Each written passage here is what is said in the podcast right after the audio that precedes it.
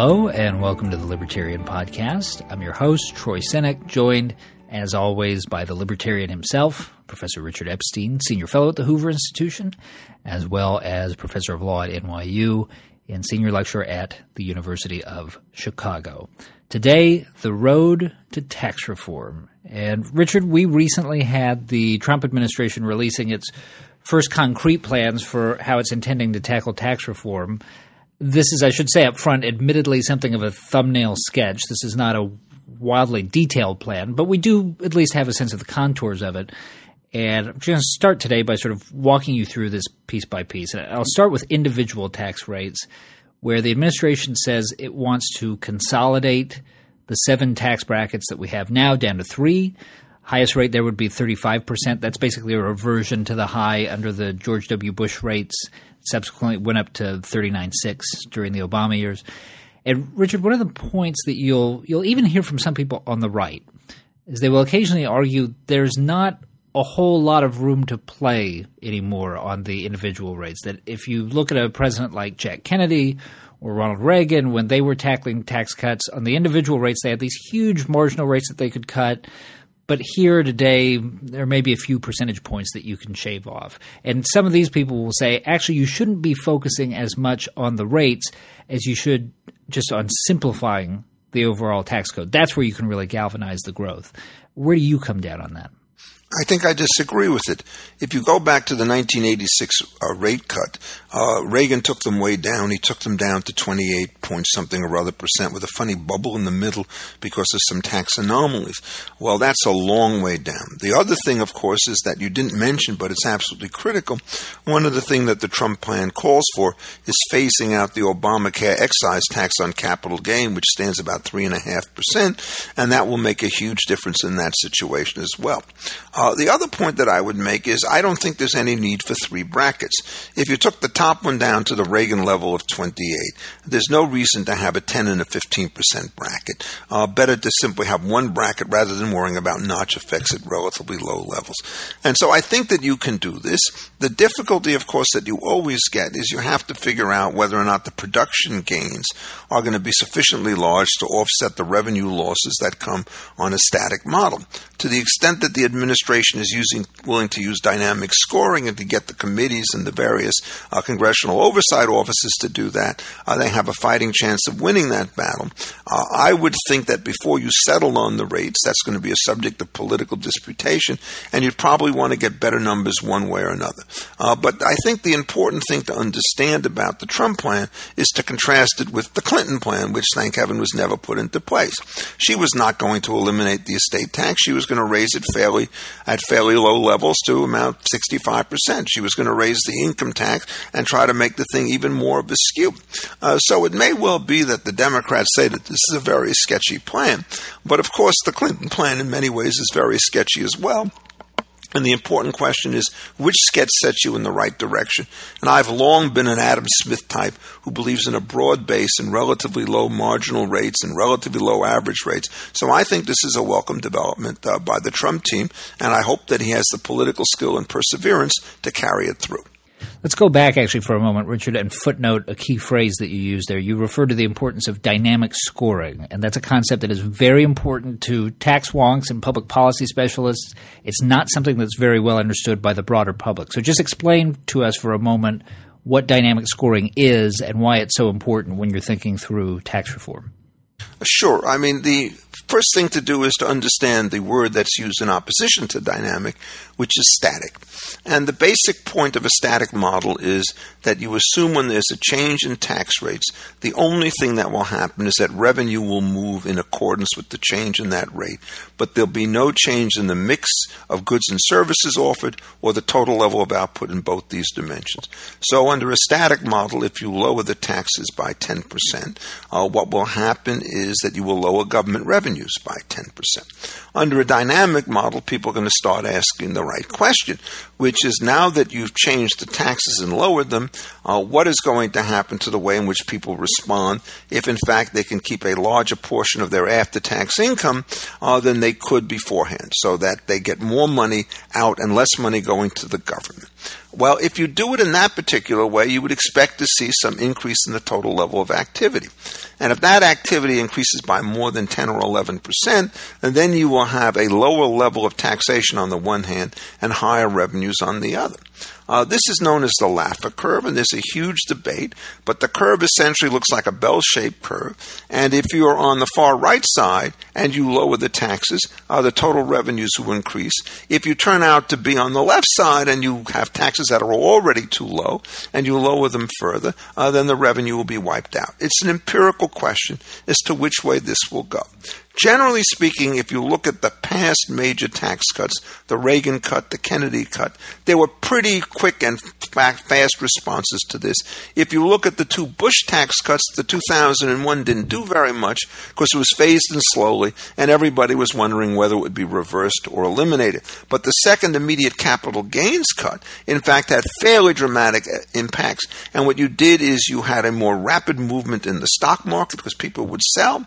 And in fact, you had had an increase in the government revenues with the lower taxes. Uh, so it's an empirical question ultimately, but if you're using dynamic scoring, it will always strengthen the case for something like the, the Trump reforms. If you use static stuff, then the thing that people will say is, ah, you're lowering taxes, you're increasing the deficit, it's all very terrible.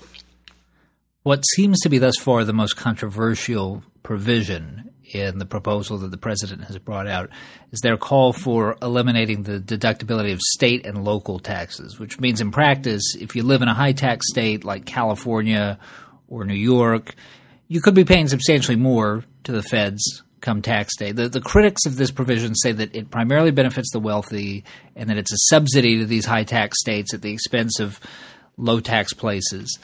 Um, and it, because of that, it gives those high tax states even less incentive to get their fiscal house in order. Where do you come down on that, Richard?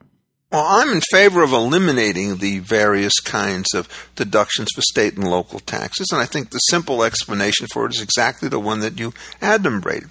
If, in fact, uh, uh, you get these deductions, uh, what happens is that 40%, say, for the top bracket people, of state and local taxes is now paid by, by the federal government.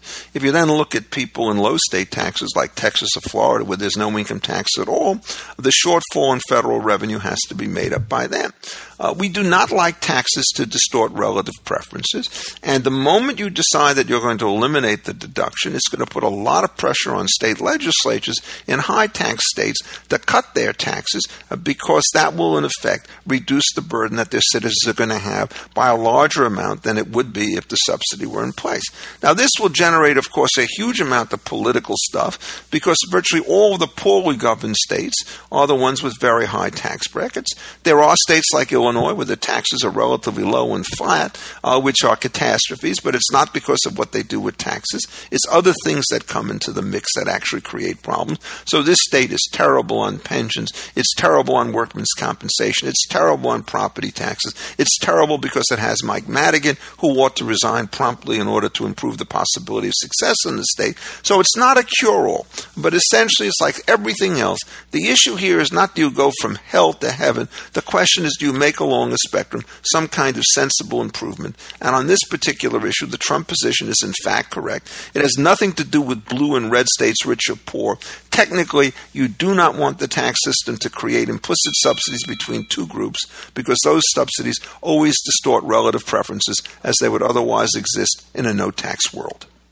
And of course, tax reform, as we've talked about before, always comes down to the question of whose ox gets gored. So uh, let me just give you a quick rundown here of what the Trump proposal protects and what it gets rid of. And you can just sort of take these as you please.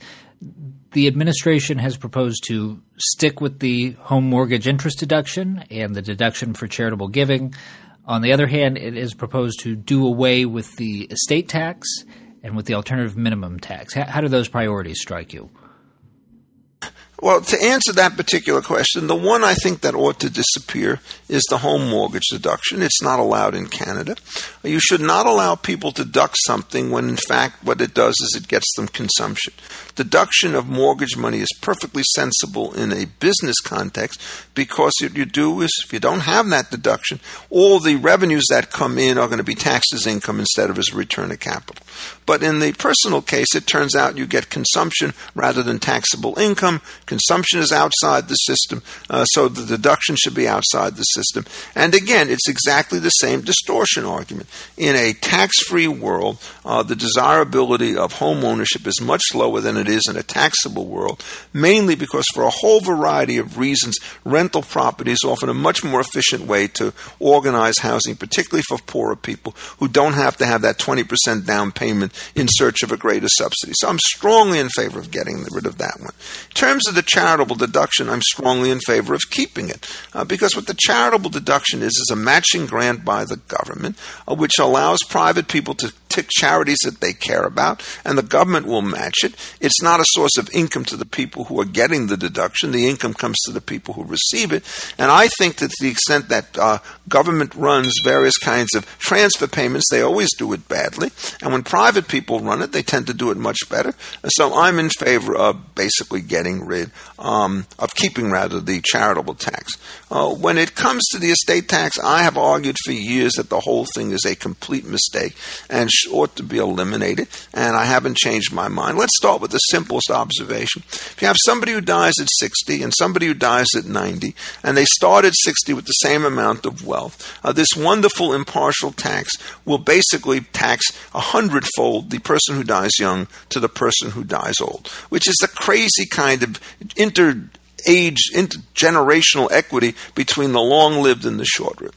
Secondly, the estate tax is a deferred tax on compensation for money which has already been taken into account in the income system. And to the extent that you do this, it's a massive disincentive with respect to saving that you really don't need.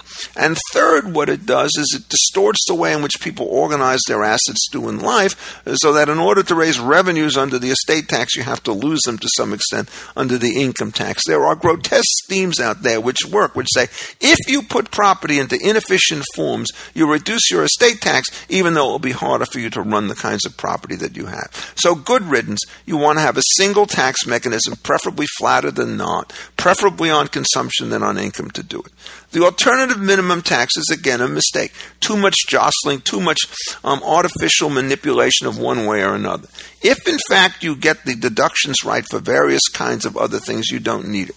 One of the reforms that's not mentioned by anybody, and I didn't talk about in my Hoover piece, is the question what do you do about various kinds of tax shelters? The sort of thing that a person like Warren Buffett takes advantage of. It turns out if you know the way in which depreciation, partnership taxation, and taxation at death work, you can shield millions upon millions of dollars in a thoroughly illegitimate way from the tax system. And only the rich people can use those schemes, and those schemes ought to be promptly abolished. What you always want to do is to have the tax parallel to the extent possible the changes in your economic welfare. And what happens under these other systems is you get huge deductions in the early years that made no relationship to your economic losses, and then you're forgiven the whole thing at the time of death, uh, so that you get all the de- all the benefits of early deductions, and you never have to recapture any of them. This is one of the long-standing national disgraces, but people don't like to talk about it because it's a little bit complicated. And in fact, some very very rich people, e.g. Warren Buffett, are probably very much into these kinds of tax vehicles. They are a thing of beauty to watch from the inside, but socially they're thoroughly destructive. Let me ask you about corporate tax reform. Part of the proposal here is to drop the current corporate tax rate, which is up at 35% at the federal level, down to 15% in the president's proposal. I believe in Paul Ryan's, it's down to 20. And the Trump administration also wants to move to a territorial tax system where American firms would only be taxed on their domestic income, not the income that they make overseas. And Richard, there's a tendency on the left, and I think amongst a lot of lay observers too, to say, you know, why do, why do we need to worry about the corporations? They can pay the freight. We really we need to worry about the middle class and below, the people who could use the most help. But in that context, what are the knock on effects of corporate tax reform? If you're a worker rather than an executive, what's it going to mean for you? Well, the first thing to understand about the reduction in the corporate tax is that the increased capital that is available at the firm level will increase the level of investment that the firm has, which will in turn create a greater demand for labor coming from various kinds of people. Uh, so, what happens is when people start to talk about it, they assume that the dynamic nature of the economy is completely is completely suppressed, and they never ask about how a change with respect to the taxation of one person alters the way in which they do business with other people, which would otherwise deal with these things in a kind of a sensible basis. So I think it's a real caricature of a model um, to try to assume that. Uh, the second thing, of course, is that American taxes are extremely high, and you get the following effects coming out of them, uh, which is that if you have capital overseas, you don't repatriate it to the United States because you're going to have to pay a huge amount. If you're a foreign company and you're trying to figure out whether or not to invest in plant in the United States, you're going to be reluctant to do that if it turns out it's 35% taxation here as opposed to 15 to 20% somewhere else. And one of the most important lessons to learn about taxation is that the transactions you really worry about are the ones that never take place because people stay outside your border knowing what the tax structure structure is within it. Now, there is a question as to whether or not we can sustain the revenue loss associated with a 15% tax increase, which is the same problem as you have with the Laffer curve. And you may have to start at 20, you may be able to go to 10. Uh, what you don't want to do, and thank heaven the plan did not do this, is start to have these border crossing taxes on things imported into the United States, which is a sure recipe to have a trade war if everybody else decides to imitate us. So I think the answer to all of this stuff about Trump is you may quarrel about the rapidity of the rate moves and the sustainability, uh, but you can't quarrel about the direction. And there's one last point about this. If, in fact, you get the taxation system right, uh, you flatten the thing so that there are fewer people who are wholly exempt from this, what it should do in a sensible way is put some kind of a brake on the amount of spending that's taken place. One of the implicit assumptions of a lot of people, including virtually all the Democrats, is every single expenditure and transfer payment that we have in place today is God given, even if it was introduced in 2012. And if you understand that these programs can be rolled back, then in effect you just have to ask the following question Put the um, expenditures as they were at the end of the Clinton administration at the end of 2000. If you could get transfer payments down to that level, and they've gone up way since that amount, uh, would these taxes balance? And I think the answer is they come a lot closer than they do today. And so you cannot do is to simply say that every time you introduce a transfer payment, the only question you ask on the tax side is how you fund it. The fundamental question you have to ask is if you put a sensible system in taxation in place, there will be some things that it, we cannot afford to fund and we ought to cut back on them. Every one of these transfer payments, whether it's agricultural subsidies, food stamps, you name it, essentially have always increased faster than the rate of inflation and have increased more rapidly uh, than the cost of living. Uh, so there's got to be some water in this situation. And indeed, I think it's fair to say that if you try to understand the greatest change in America, the reason why growth levels have founded in the last 30 or so years is that the transfer payments have taken place of the infrastructure improvements and even the infrastructure programs today with their job programs, affirmative action programs, gizmo programs, and so forth have themselves become transfer programs. So if you have to tease out all the numbers, it turns out that the system has gotten much worse. And my one piece of advice to Mr. Trump is try to encourage production, try to slow down transfers. All right. Thank you, Richard, and thank you to our listeners. And remember, you can find Richard's weekly column, The Libertarian, by visiting defining ideas at hoover.org. And now you can also see a new series of videos inspired by Richard's work on free speech. That's at policyed.org, policyed.org. The Hoover Institution, I'm Troy Senik. Thanks for listening. This podcast has been a production of the Hoover Institution. For more information about our work, please visit hoover.org.